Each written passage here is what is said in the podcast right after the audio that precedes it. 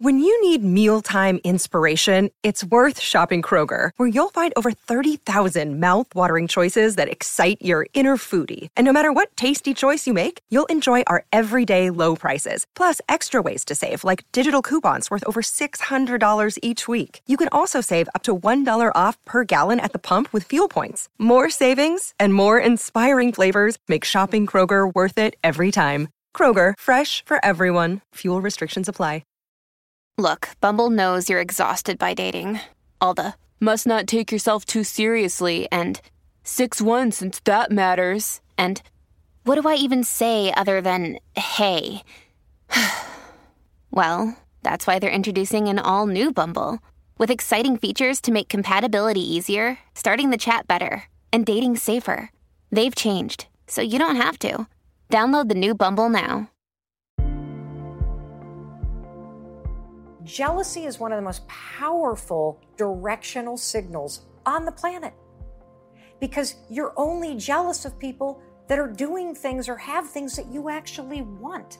It's impossible to be fake jealous. Whatever you're jealous of is hitting something deeply personal. Fucking pay attention to it. Instead of stewing in it, go, oh, flip it.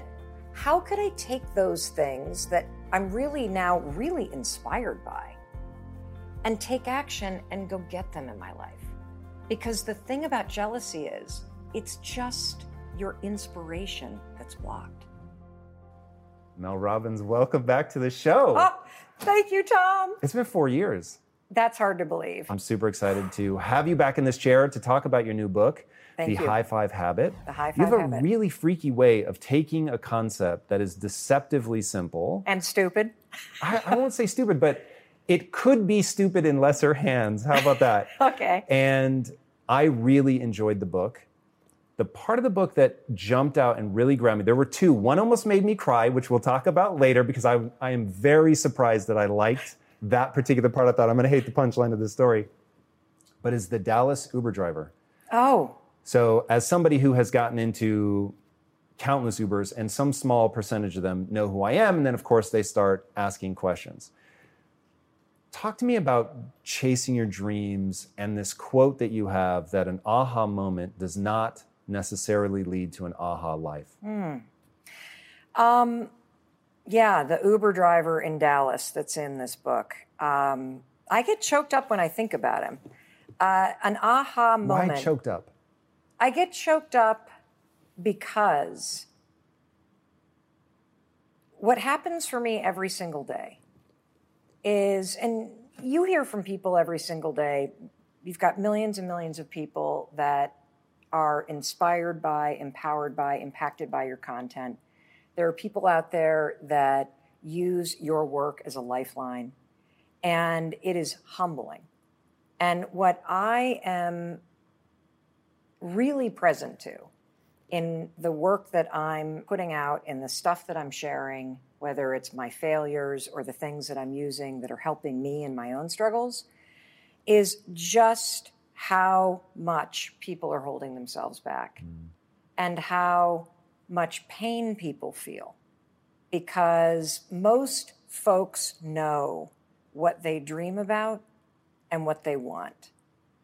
And yet, they're spending all of their time and energy arguing against what they want. And so you can have all these epiphanies. I hope that when somebody listens to our conversation and watches this, that they have a massive aha moment. But it's not going to mean fucking shit if you don't take action and do something about it. The aha moment is the door that opens. But your new life does not begin unless you fucking step through the door. And most people, and that's what was so kind of, you know, the simple idea of high fiving yourself, of encouraging yourself, of supporting yourself. Most people, when you have an aha moment and the door to your new life opens up, instead of going, I got this, let's go, and high fiving yourself to step forward, most of us go, mm, I don't know if I'm worth it. I don't know if t- right now is the right time to do this. I don't think I'm good enough. I've failed so many times, I can't go through that door. And that's the problem I want to attack right now. that there is somewhere in your life that you know what you want, you can feel it pulling you, and you are actively arguing against it. You're bringing yourself down, you're beating yourself out. Like people will cheer for you and me, they won't cheer for themselves. I'm the same way. And so, this Uber driver, the story that you're talking about, I get into the car and we start driving and I'm on the phone as we're driving and I'm having a conversation with somebody about this daytime talk show that I launched, which was a dream with Sony Pictures Television, and then uh, was promptly fired after season one. It was a huge fucking failure because we didn't make it to season two. Huge failure in real world terms. Right. Massive success when it comes to the timeline of my life. And so I'm talking to this person about the talk show. I hang up the phone and this Uber driver comes alive. He's like, Oh my gosh, I can't believe you're in my cab. And I'm like, Why? And he says, Because I, I want to talk to you about something. I think you can help me. And I'm like, Great, how can I help you? And he says, I have a dream of being a Oscar winning uh, actor and creating opportunities for other Black and Latino men to do the same in acting. And I'm like, freaking fantastic what the fuck are you doing in Dallas? right? You know, the guy's 25. And so I, I, go, you know, the game is in New York and LA. I mean, sure, you can act, you can write stuff, you can be here in Dallas, but why are you not in LA? Why are you not in New York? And he's like, You're right, you're right, you're right. I need to move to LA. I'm like, why not? And he says, I have $700 in my bank account. And I'm like, that's freaking fantastic. You have $700 in a car? Dude, drop me off and get driving. What are you waiting for?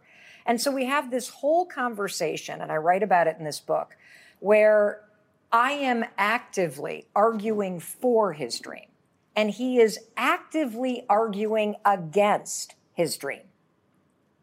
And what is so sad is throughout this conversation, Tom, he's like, You're right. $700 could get me there. You're right. I am only 25. You're right. If I keep thinking and thinking and thinking and thinking about what I want to be doing, I'm not only going to drive in circles, my whole life is going to spin in circles as I think about what I want and I don't do shit about it. And then you are going to find yourself not at 25, but at 45 or 65 and you're going to be so filled with regret that you never fucking put a put a bet on yourself. And so this conversation ends with him declaring that he's going to go to California and me giving him a bunch of tools that I talk about in this book. And the point of the story is does he move or not? I don't fucking know. The point of the story is it's so easy to see what somebody else should do. It's so easy to cheer for somebody else. We all do that, right? We cheer for our favorite sports teams. We follow our favorite influencers and authors. We plan birthday parties for our friends. We take on extra work from our colleagues. We support everyone around us. We do not know how to do it for ourselves. Yeah, it's it's really an interesting trick of the mind and like you I have this similar sense of I want to be able to want it for people. Yeah. And the one thing in my life that I am very grateful for is that I know how to build desire. I know how to go down the process of wanting something. What what is that process for you of desire? Because most what I've found in this book is here's the thing for most people, and I'm hoping that your process will attack this. What I've discovered that is heartbreaking is the average person cannot celebrate themselves cannot, I'm going to ask everybody who's watching this to tomorrow morning stand in front of the mirror. We're going to unpack this whole thing and try to high five yourself. And most really people, fast, give people the the science behind why that's meaningful. So I have this habit of every single morning, I stand in front of the mirror and I take a moment and I raise my hand and I give my reflection a high five. And there is so much science behind this. So instead of seeing yourself right? And have having this moment in the mirror. You know what the average person does? First of all, we beat ourselves down. So I would look in the mirror for 40 some years and be like, oh my God, my freaking jowls look like saddlebags on a goddamn horse going in the Grand Canyon. My eyes have a, my neck is only striped. My boob, one boob's hanging lower than the other. I look like shit. My gray hair. Like I start bringing myself down. And when you start going down that road with your reflection, then your thoughts go to, I didn't get to that email. I forgot to text Lisa back. I, oh my gosh, the dog still needs to be walked. I've got nine minutes for my first Zoom call. You're now checking out. And that moment in the mirror every morning could be a profound moment where you lift yourself up and you check back in with your intention. So, the first piece of research, and this is recent from Harvard Business School, is that a simple moment in the morning where you set an intention about who you're going to be today impacts productivity, how you show up as a leader. It impacts your confidence, it impacts your mood all day long. Just that simple moment of setting an intention. So that's research number one. Instead of standing in front of the sink in your bathroom and criticizing your appearance or mindlessly going on autopilot, check back in and let's teach you to ha- make it a habit to lift yourself back up. Second piece of research, and this comes from a whole field of study called neurobics. Neurobics is like aerobics for your mind. I didn't make this up. This is literally you can speed up the development of new neural pathways by marrying physical activity with a change in thought. And so traditionally, I know you've covered this on your show. If you, for example, were to brush your teeth, I'm a right hander, if you were to brush it with your other hand and think uh, a new thought, the fact that your brain is focusing on brushing with your non dominant hand activates more focus on the new thought. It accelerates the learning. So you take neurobics, a physical activity with a different thought, and let me let's talk about a high five, for example. What does a high five mean to you? That somebody did something awesome or I did something awesome. Correct. And if you think about the times in your life when you've gotten a high five, it's because somebody's like, Tom, you're amazing. Tom, get your attitude out of the can. You got this. Tom, you're going to make this shot. Tom, we can still win. I believe in you. Keep going. You have a lifetime positive association with giving other people high fives stored right here in your subconscious mind. When you raise your hand to your own reflection, it is impossible for you to think, God, I look fat. Boy, am I an asshole.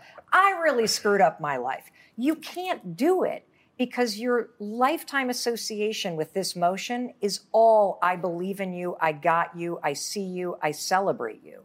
And so you, in the moment of doing it, override decades of negative self talk. It's incredible.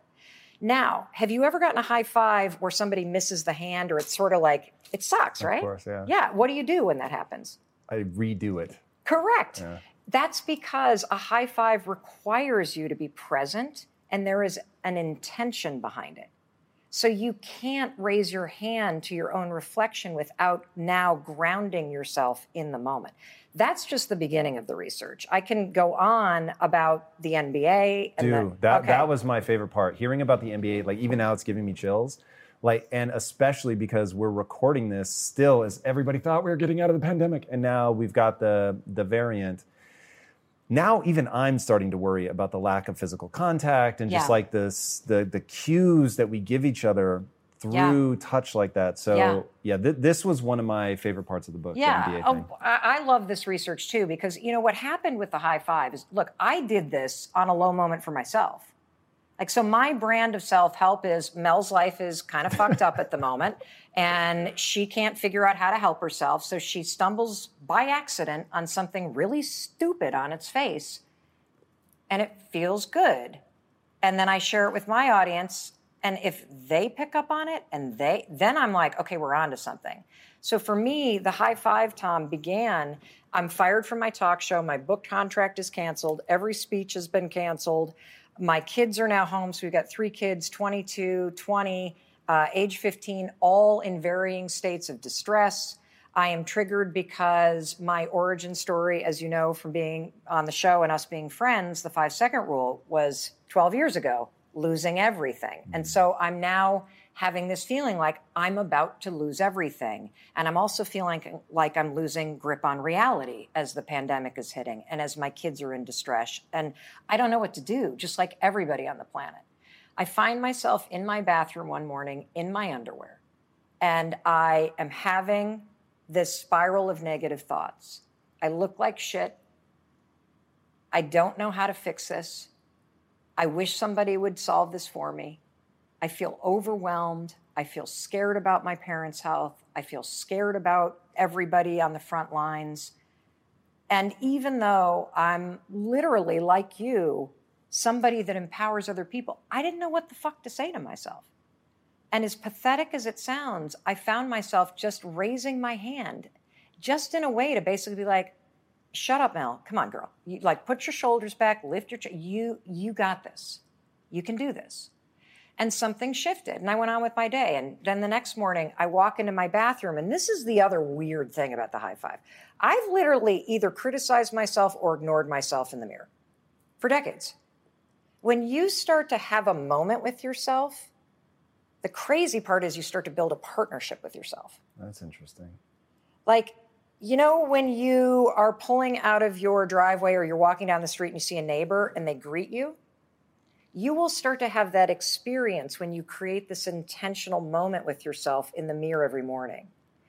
And so, as I started to do this, I thought this is actually making me feel like the wind is at my back when I leave the bathroom. It's making me feel just like when you leave a huddle in sports and you high five, or you're a runner running a race or doing some big endurance challenge and some spectator high fives you, or another racer's like, come on, you got this, as you're dragging down low.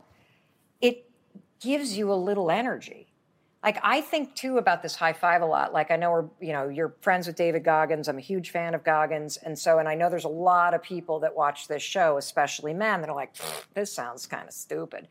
This is the equivalent of Goggins' cookie jar moment. So we all think, like we've all been raised like tough love, hard on myself, this bullshit. The research is clear on this. Being hard on yourself is not fucking motivating. It's demotivating. And if you already feel like a failure or you feel a sense of shame or you're overwhelmed, beating yourself up for where you are does not fucking work. It drives you into the gutter. The most motivating force in the world, on the planet, based on research, hands down, is empowerment, encouragement, support, and celebration. And for our entire lives, we have outsourced that to somebody else. The research is very clear. So, the NBA study, they did this big study looking at NBA teams. And they could predict in the study who was going to be in the championship rounds based on in the preseason what teams had the most high fives, fist bumps, and back pats. Why?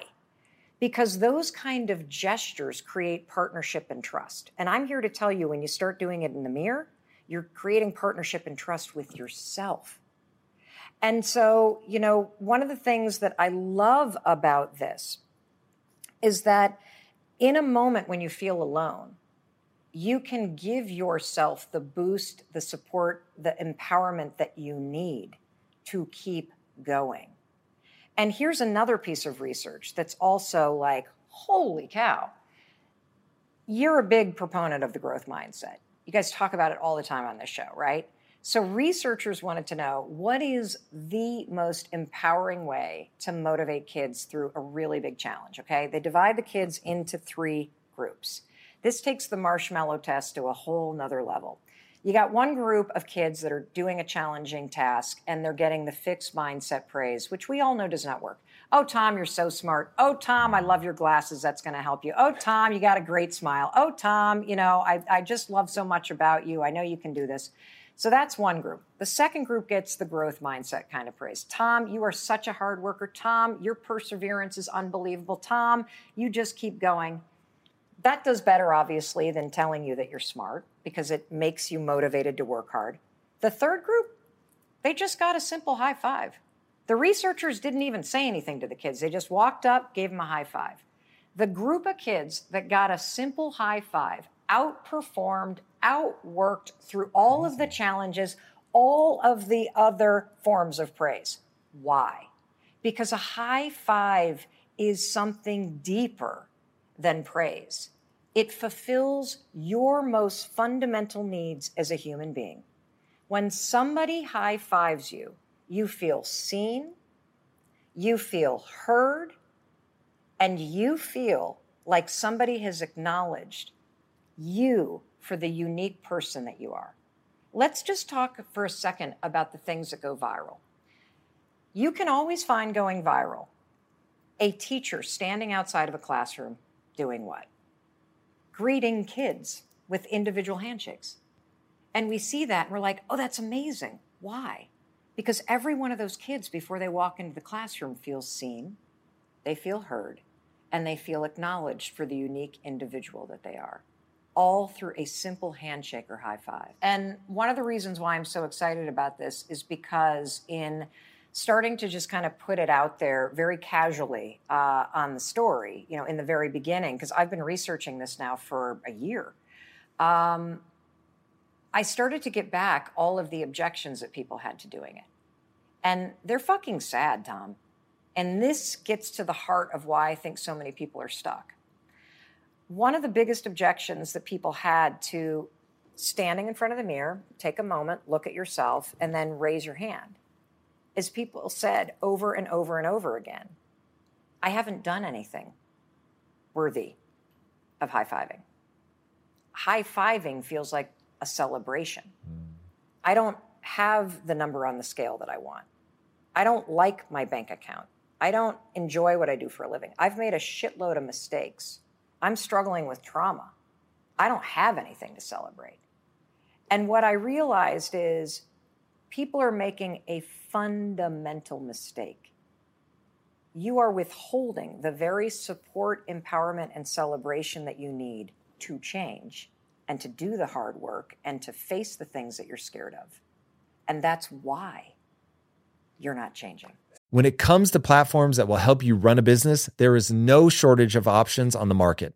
But if you want to use the best, most advanced, and most efficient platform out there, you need to be using Shopify. For whatever and wherever you want to sell, from launching to going international, Shopify is the global commerce platform that will help you grow at every stage of your business. With award winning customer service, the internet's highest converting checkout page, and a suite of integrated AI tools, tools, Shopify is your all in one platform to quickly and efficiently take your business to the next level.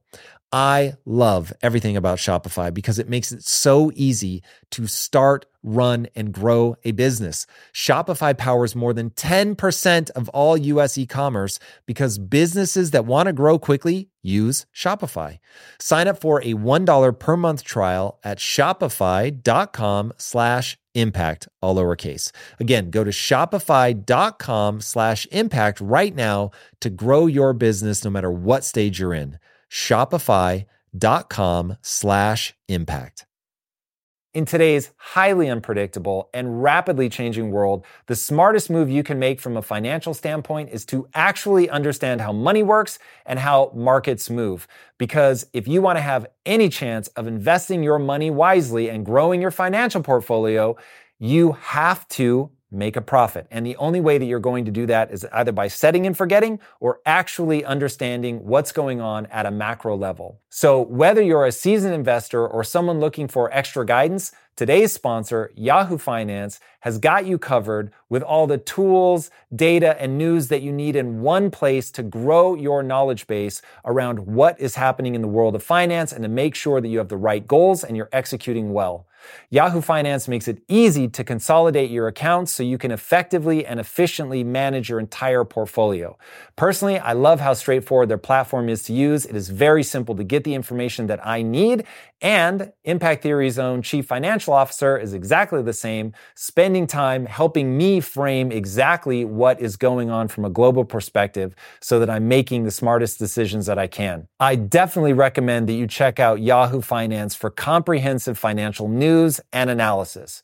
Visit the incredible brand that so many great investors use at yahoofinance.com. It's the number one financial destination. yahoofinance.com. Once again, guys, head there now, yahoofinance.com.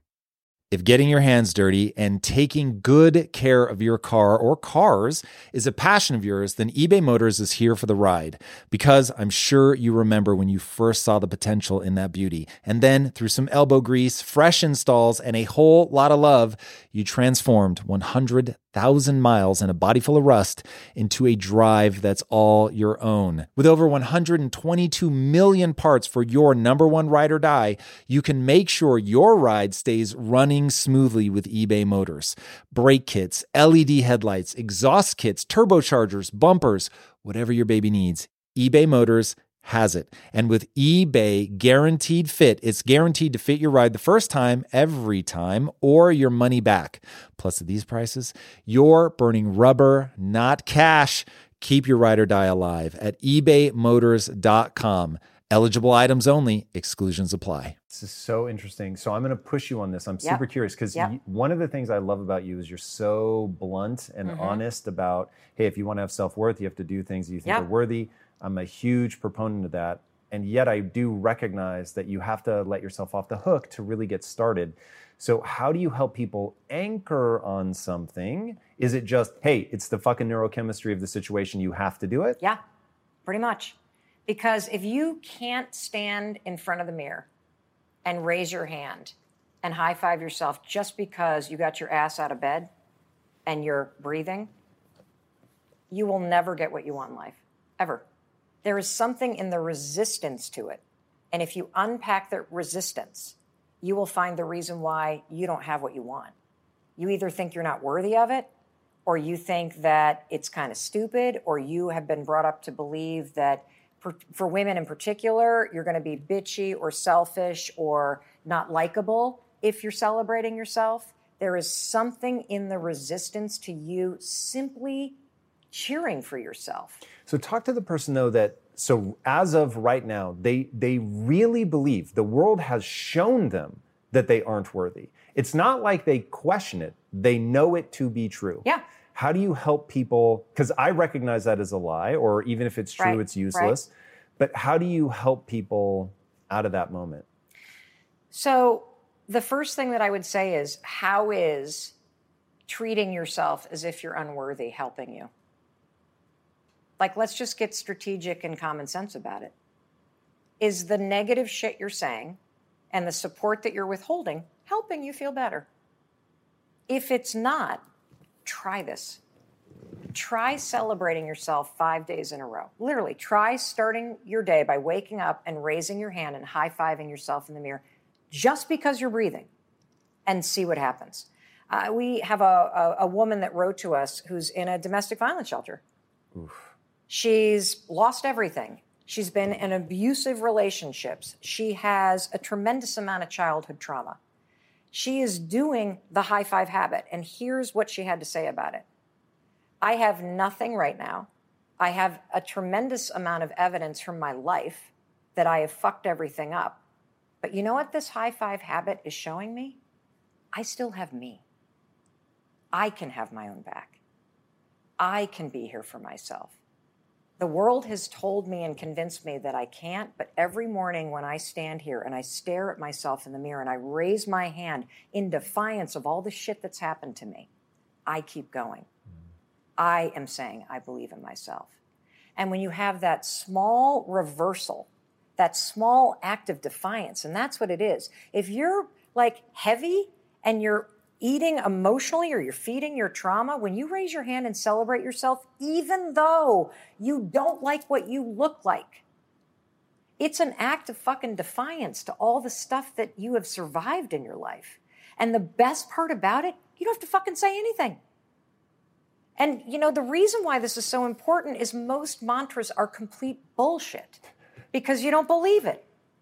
You know, it's eh, eh, there's a we all know we need to accept ourselves. We all know we need to love ourselves, but how? How do you do it to your point when you have a bunch of evidence stacked up that you've failed or reasons that you see that make you feel like you've blown it or you're not worthy of it? I'll tell you how. You fricking raise your hand and high five yourself anyway. Because beating yourself up will not make you do the work to get healthy and tearing yourself down over the shit that you've done or the terrible relationships that you're in, it's not going to empower you to change the patterns that are keeping you stuck. But raising your hand in an act of defiance or a fuck you to the past that you survived and saying, I'm still here, which means I still have a shot to change my life. That is what this means. There's another thing that you talk about in the book that I think ties to this really well, which is the reticular activating system, the mm-hmm. RAS. Mm-hmm. And you have this thing, uh, which you say you look for the hearts. Yes. And it's really an interesting psychological principle of you're going to see what you look for. Yes. And whether that's a red Mazda or whatever you say in the book, or whether that's a heart when you're walking around, whether that's a reason to love your wife, whatever, um, if you look for it, you're going to find it. And if it's a problem and a reason that you're, you know, a dirtbag and a reason that you're not worthy and all of that, you're going to see them and they will be there for you and they will overwhelm you. What is this idea of looking for hearts? What is that and how do people use it?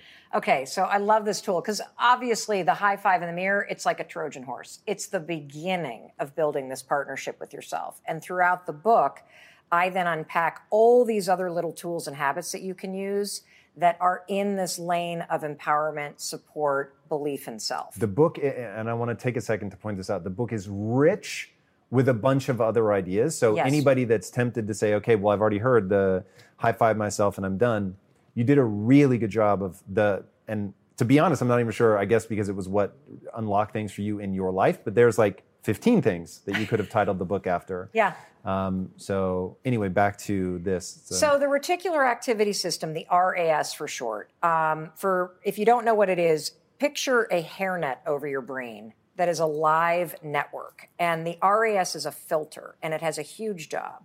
And it is a filter that blocks out 99% of the world and lets in about, you know, point zero zero zero zero zero zero zero zero one percent and it is always changing there are only four things, Tom, that get through the hairnet on your head. The sound of your name, and you've experienced this because you've been walking through a crowd and you're like, did somebody say my name? Right? The Cocktail party effect. Cocktail So party effect. weird. The second thing that gets through is any sort of threat. So if you hear a loud noise and you go like this, there are lots of noises you didn't hear, but the loud one you kind of duck because it's a threat.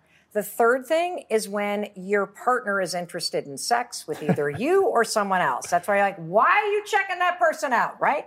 You know, because the brain is letting that information in. The fourth thing, and this is where the transformation begins your brain will let in anything that it believes is important to you. The Zeigarnik effect is the documented fact that when something is important to you, and I'll explain what that means, your brain opens up a checklist in your mind. And now your brain, once it puts this item on your checklist, it will store the checklist in your subconscious. It's encoded in your RAS, and your mind is now on the alert to spot things related to it. The way that you make yourself feel like something is important is your nervous system goes on alert while you're thinking about it. You're either super excited about something, oh, this is super important, or this is the trauma effect. You go on alert and you have something really bad happen, which is why things continue to bring it up throughout the rest of your life. So when you understand that if something's important to you, your filter will change in real time how you see the fucking world. You now know how to change your brain to work for you. And looking for hearts is the way I'm going to prove to you that this happens. I want to give you one other example because everybody's experienced this. If you've ever gone shopping for a new car or you've dreamt about having a new car, what happens immediately when you get excited about that new car is your mind goes, Zeigarnik effect, oops, okay, Tom wants the new Bronco. That's cool. So what do you see now? You see Broncos everywhere. Now they were always there, but your mind is letting them in because the Zeigarnik effect is now made it on a checklist. It's changed the RAS. And so I am going to prove to you that it is unbelievably cool that you can change the way that you view the world by looking for heart shaped objects.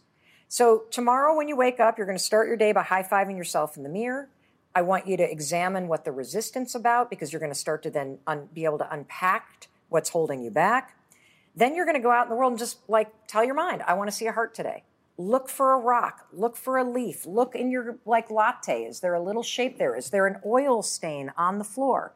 And when you see one, stop and go, shit, I, I just, I, like there's a scavenger hunt.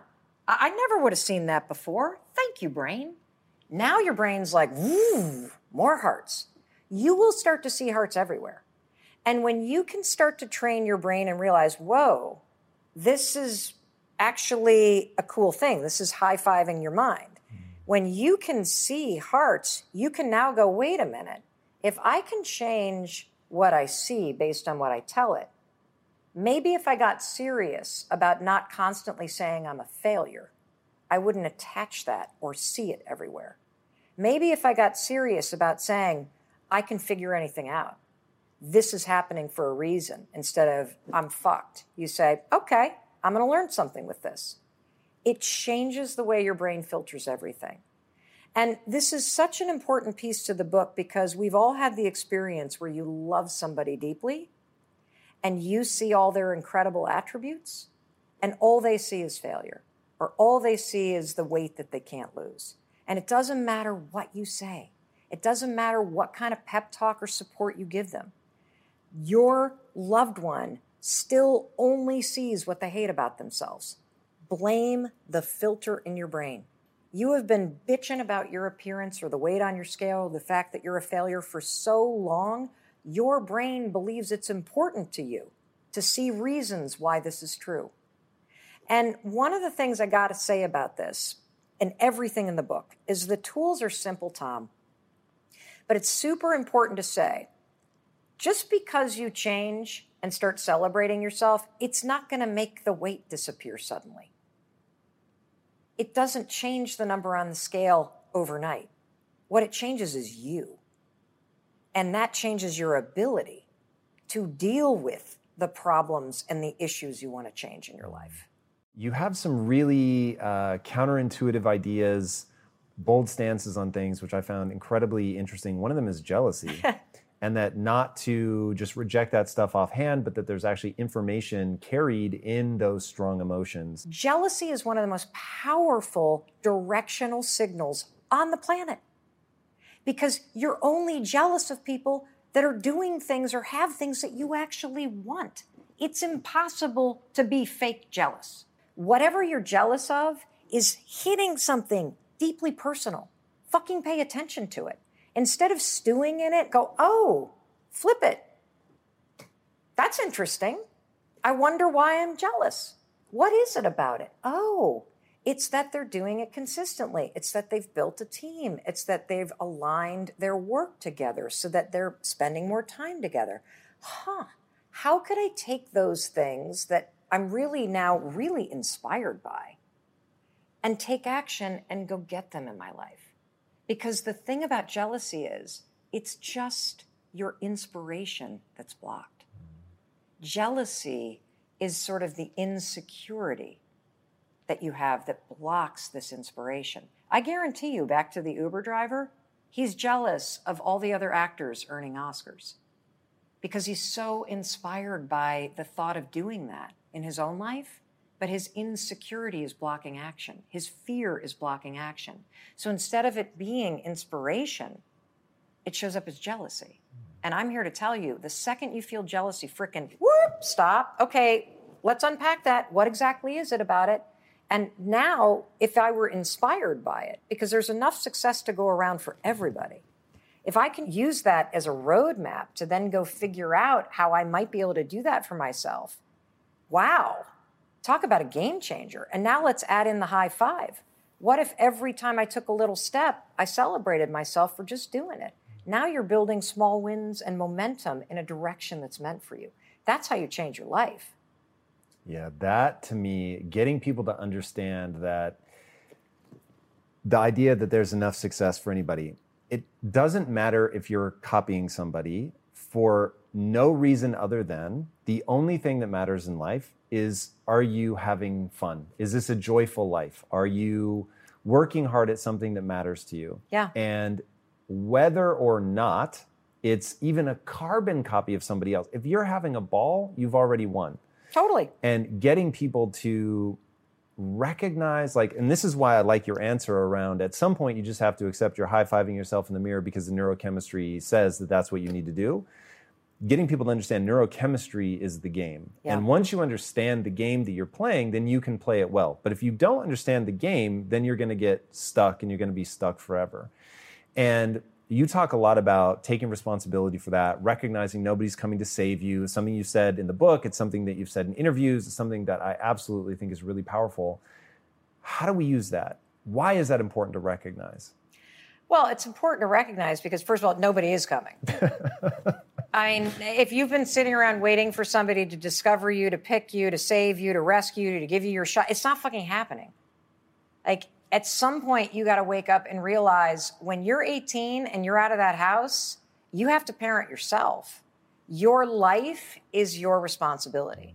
And as a woman, one of the things that I found to be extraordinarily transformational is when I stopped, in a very traditional sense, looking to my partner to be responsible for so providing for me, providing financially, providing the support, providing. When I realized, wait a minute, it starts with me. I have to be able to figure out how to make myself happy. That's, by the way, the secret to a happy relationship. Marry somebody who's happy and work on your own happiness. Preach. And so when you stop outsourcing your happiness, your validation, your support, all of it, and you bring it back in and you get responsible for it, it sounds scary. It's so liberating because you could do anything. When you're responsible, when you're the driver of your life, when you're not looking out to anybody else to fix it for you, can you ask for help? Of course. But the buck stops with you. Hmm. You're the one that has to do the work. You're the one who has to push your own ass. You're the one who has to figure out what makes you happy. You're the one who has to figure out and become self aware about what you need. And then you're the one that has to find whatever it is the courage or being humble enough to ask for help. Even if it's asking for help from the biggest ally that you have, which is the person staring back at you in the mirror every damn morning.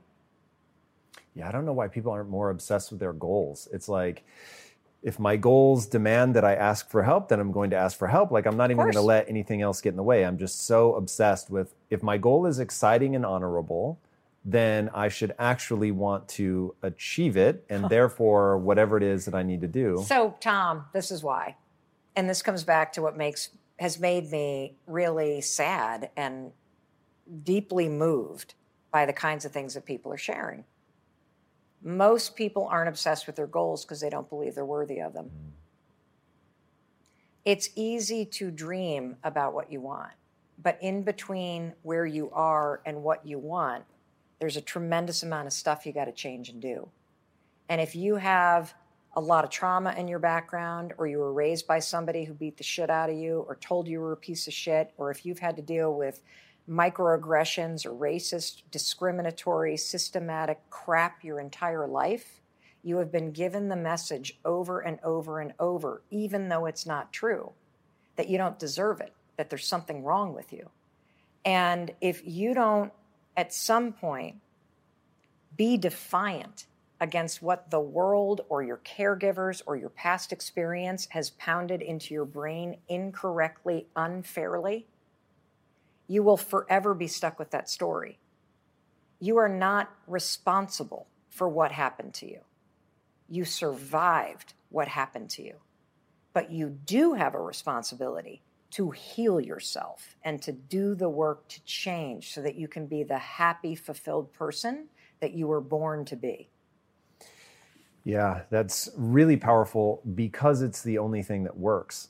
And, mm-hmm. you know, thinking about so many people have just immense things that have happened that have been unfair. And as you said, they didn't do anything to deserve it. But now what? Now you're there, you've got the trauma, and no one can heal it for you. It's there's a name for it. It's, I think it's called the pedestrian problem. It's like imagine that you get hit by a car and the driver was drunk. And let's say that the driver was Bill Gates. And let's say that um, you win a settlement.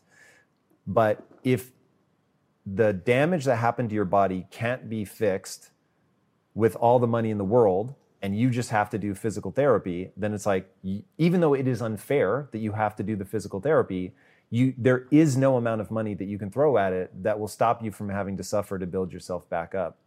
And I think a lot of people either fall prey to trap number one, which is they don't think they're worthy, or they fall prey to trap number two, which is it's so unfair they just don't take action. Right. But they're nonetheless in the situation that they're in. And if the whole punchline to life is neurochemistry and feeling joyful and you know being um, excited about who you are when you're by yourself, then it's like, well, you have to do the work, even if it isn't fair. And that to especially me, especially if it isn't, because especially? there's two kinds of prisons that you can sentence yourself to or be sentenced to, right? One is all the physical shit you're talking about, the circumstances of your life, the circumstances of your body, the circumstances that are unfair. And then there is the mental prison, and that's the one you're in control of. So people can do all kinds of shit to you. And you can be born into situations that are not uh, fair, they're not safe, they're cruel, it's unfair, you didn't deserve it. But the real power that you always have is how you react to it mentally. I'm not saying put lipstick on a pig and ignore the very real problems you're saying you're, you're facing. I'm saying it begins with your mental attitude about your own ability to face it and to survive it and to move past it. That's what I'm saying. Mm. If you strive to perform your best in life, bringing your energy and abilities into everything you do, then it only makes sense that you would want to be out on the road with that same power, agility, and performance that everyone expects from you. And there's no better option than the most desirable, advanced, and dynamically capable SUV yet, the third generation Range Rover Sport. You guys know I love staying on the cutting edge with technology, and the Range Rover Sport's cabin features advanced technologies such as active noise noise cancellation, and cabin air purification, a must, offering you and your family and friends new levels of comfort and refinement while traveling. The Range Rover Sport provides an instinctive drive with engaging on road dynamics and redefines sporting luxury for the power, agility, and performance you demand in every area of your life. Explore the Range Rover Sport at LandRoverUSA.com. That's LandRoverUSA.com. If it's time for you to impress a woman in your life, the pressure to find the perfect gift is real. But don't worry, you can give the perfect gift with something that she will truly enjoy every day and that's an Aura digital picture frame. Aura frames are beautiful, Wi Fi connected digital picture frames that allow you to share and easily display unlimited photos. And I love how simple it is to upload photos from any phone with the Aura app. Aura frames were named the best digital photo frame by Wirecutter and selected as one of Oprah's favorite things. And right now, Aura has a great deal for this Mother's Day. Listeners can save on the perfect gift by visiting Aura Frame frames.com slash impact to get $30 off plus free shipping on their best-selling frame. That's Aura, A-U-R-A, frames.com slash impact. And be sure to use code IMPACT at checkout to save. Terms and conditions apply. Because without that, like let's go back to the woman in the domestic violence shelter who's had the shit beaten out of her by partners, who has immense emotional trauma, stored in her nervous system, stored in the neurochemistry of her brain. She has an extraordinary amount of hurdles to get through in her life to heal, to be safe, to break patterns that are associated with the trauma that she's experienced as a child, the trauma that she experienced in romantic relationships, the physical abuse. She has issues related to poverty. Can a human being survive those things and change? Of course they can. It begins, though, with the belief that you can. And so when I come back to this moment every single morning, you can have nothing and you can still have your own back. You can have tremendous problems and very real obstacles that you're facing. And you can have a mindset that says, through my efforts, my attitude, I can have an impact on the situation that I'm in. That's the power that I have. Mm. I can ask for help because I believe I deserve it. I can seek therapy because I believe I should heal because I deserve that. I can seek information from shows like Impact Theory about how to break trauma patterns, about how to regulate my nervous system, because I believe I am worthy of that. When I raise my hand in the mirror, I'm basically saying, fuck off to these people that hurt me because I believe that I deserve better. That's where it begins. It begins with you self confidence, self love, self esteem, self reliance, self awareness. It all has the same self. You have to give yourself those things. You want validation? Give it to yourself. You want to be cheered for? Give it to yourself. You want to feel supported in life? Start by giving those things to yourself because the most important relationship that you have is the one you have with yourself, and you work on it the least. It's the foundation of every relationship you have. And so I believe that there are simple things you can do from looking at hearts, which doesn't solve your problems. It proves to you that it's possible to change the way your brain works. That's why I want you to do it. It's not going to take away poverty. It's not going to make you lose a 100 pounds. It's going to prove to you that shit, you do have power over the way your mind works. And when you get crafty about training your brain, you can do really cool shit. And when your attitude is optimistic, based on research, we know that you will work harder and keep going because you believe that it makes a difference. It begins with these simple things. Speaking of tricks that you can do to get control of your mind, in the book, you talk about what I'll call a pattern interrupt. Forget the exact phrase you use for it, but you talk a lot about, I'm not going to think about that. I'm not thinking about that. What does that mean? How do you do it? Why is it useful? So it's very, it's what I started doing before the five second rule, five, four, three, two, one, because you can count backwards to do the same thing. But a lot of times it's the pattern of negative thoughts. I'm fat, I'm this, I'm that, I'm the other thing, I'm not good enough, I'm not smart enough, or even just worrying. What if the Delta variant takes off? What if I don't go back to work? What if this happens? What if that? How is that helping you exactly? Like there's productive worry which is worry that motivates you to take action. And then there's destructive worry, which is worry that makes you literally circle the drain mentally. You always want to interrupt destructive worry or any kind of destructive self talk. So the second you catch yourself going, gosh, I look fat, or boy, I'm a loser, or there I go, I failed again, you're like, literally slap that shit away, like high five it away. I'm not thinking about that. I'm not thinking about that. I'm not thinking about that. And you start with I'm not thinking about that because if you're so used to hearing I'm not good enough, there's no fucking way you're going to believe the mantra I'm good enough. Because the thing about mantras are, and this is why most mantras are bullshit, is they don't work unless you believe them. And so there is power in creating what's called a meaningful mantra. But the first step to getting control of the negative self talk is interrupt that shit. Don't listen to it. I'm not thinking about that. I'm not thinking about that. And then what I want you to do is just do that for a day. I'm not thinking about that. I'm not thinking about that. If you have any kind of thought that makes you feel bad, that you don't like, I'm not thinking about that. The next day, start to notice what are the patterns in terms of the thoughts that come up. You know, when I was writing this book, one of my daughters talked about the fact that she's constantly feeling like she's not a good person. And so, for example, she missed a dentist appointment. And because she's constantly thinking, I'm not a good person, missing the dentist appointment becomes evidence. See, there I am again. I missed the dentist appointment. I'm not a good person. No. Are you kidding? Like if somebody doesn't have the story, if somebody has a different story, like I'm a I'm a pretty good person. I do my best. And you miss the dentist appointment, a lot of us are like, "Oh, thank God, I can't stand the dentist. You know, I'll pay the I'll pay the $20 fee. I don't have to go." You don't attach I'm a shitty person to it. And so she started using. I'm not thinking about that.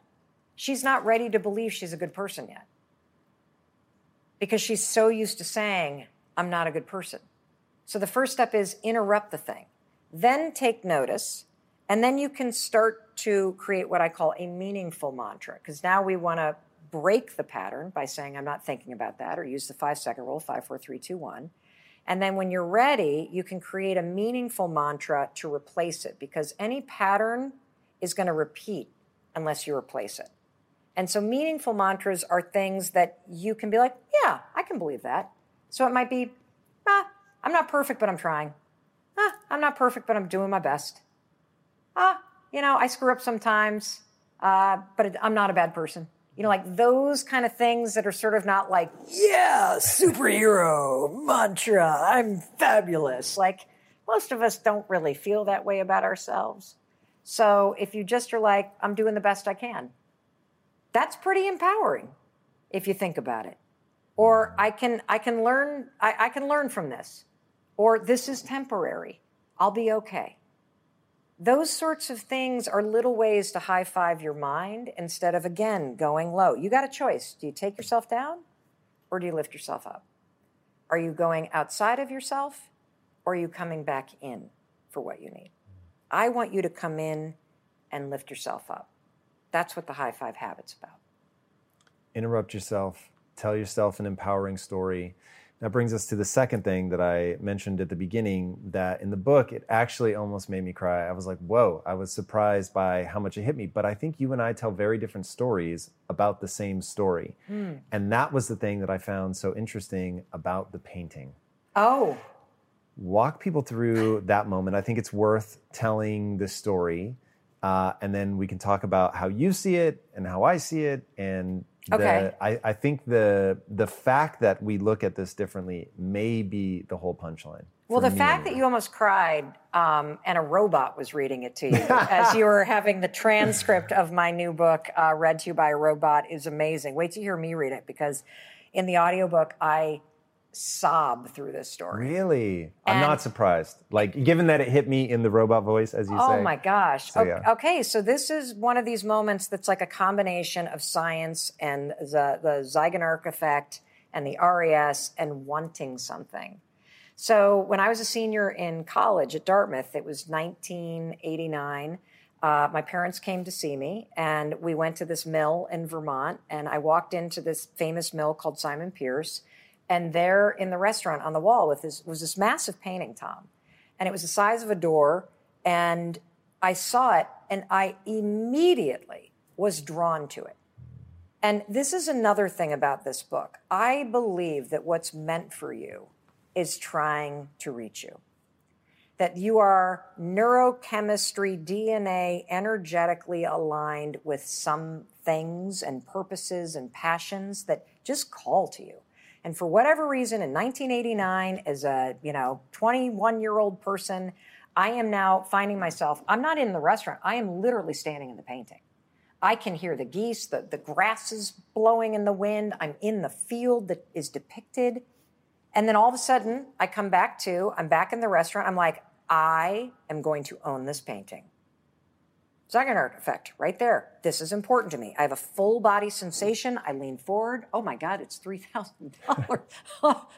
Not today. Not today. That's it. I go back. I have dinner. But here's the thing once something's important to you, it never leaves your mind.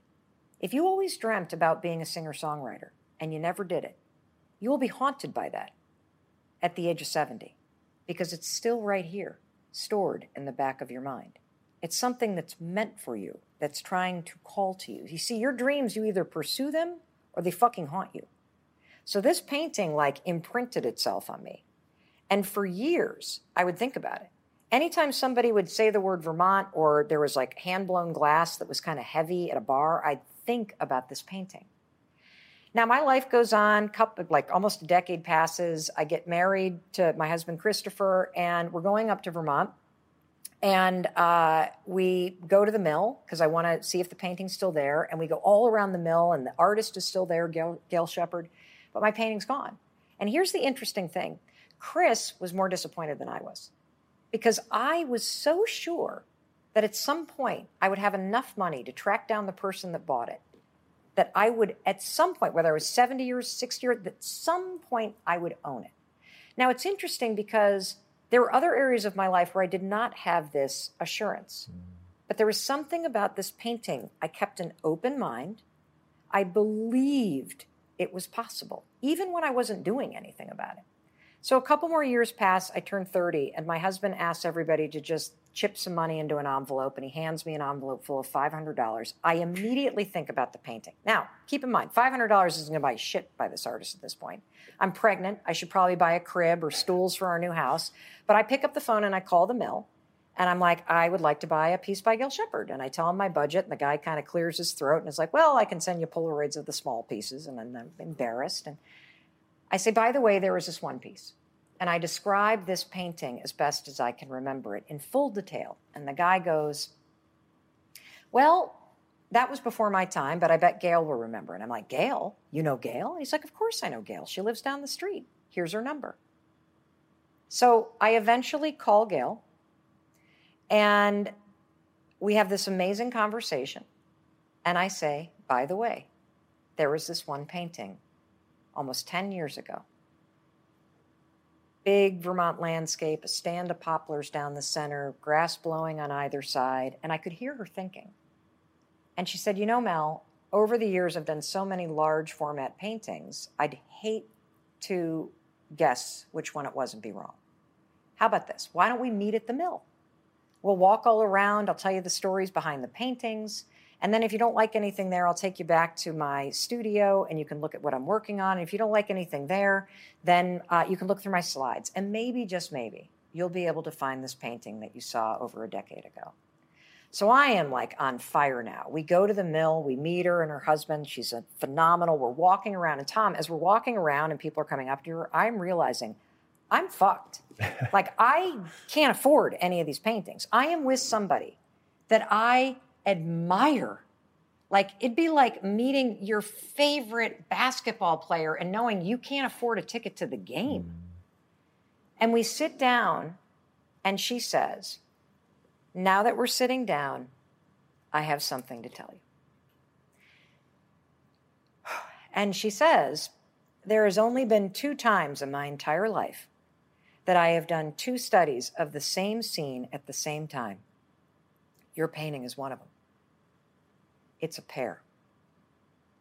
And the sister piece to the painting that you saw all those years ago is sitting in my studio where it has been waiting for the last 11 years That's for you to come crazy. looking for it. And so we drove down the road and um, we walked into her studio, and there on this big easel was the sister piece to my painting. And, you know, there I immediately could see slight differences, like the grass had slightly less movement in it. And you know, like a few less trees going down the center. It was the most exquisite moment of my life. It was like time collapsed, and I was standing in that mill in 1989 saying, This would be mine, with every fiber of my being believing it was true and 11 years later, standing before it. And then, of course, I'm like, oh my God, I can't fucking afford this. And so I say to Chris, you know, I just promise me you'll buy me this someday. And so he turns to Gail and says, hey, Gail, how much for the big one? And she said, well, Mel can have it for $500 because clearly when I was making it, I was making it for her. And it now hangs in my kitchen and it is a and it's on the the author photo of the book and it is a reminder that your mind is designed to help you get what you want. You just have to be willing to believe it's possible. Yeah, that that story really really hit me and the reason it hit me, I mean, partly kismet. It's just like, wow, like what are the odds? That's so crazy. And then the other part is that you get to tell a story about what that means, right? So whether it's, you know, the Einstein quote about how the most important decision any human has to make is whether you live in a friendly or a hostile universe. Mm. And I've always loved that he said it's a decision. Mm-hmm.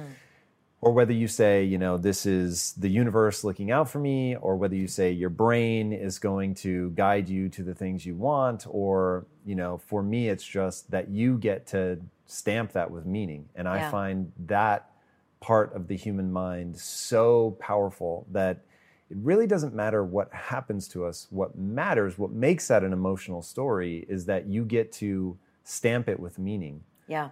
And I, I, I don't know who first said that we're meaning making machines, but it's like so spot on. And yeah, it was just so incredible hearing as you just walked us through. I mean, you do it just like you did it in the book.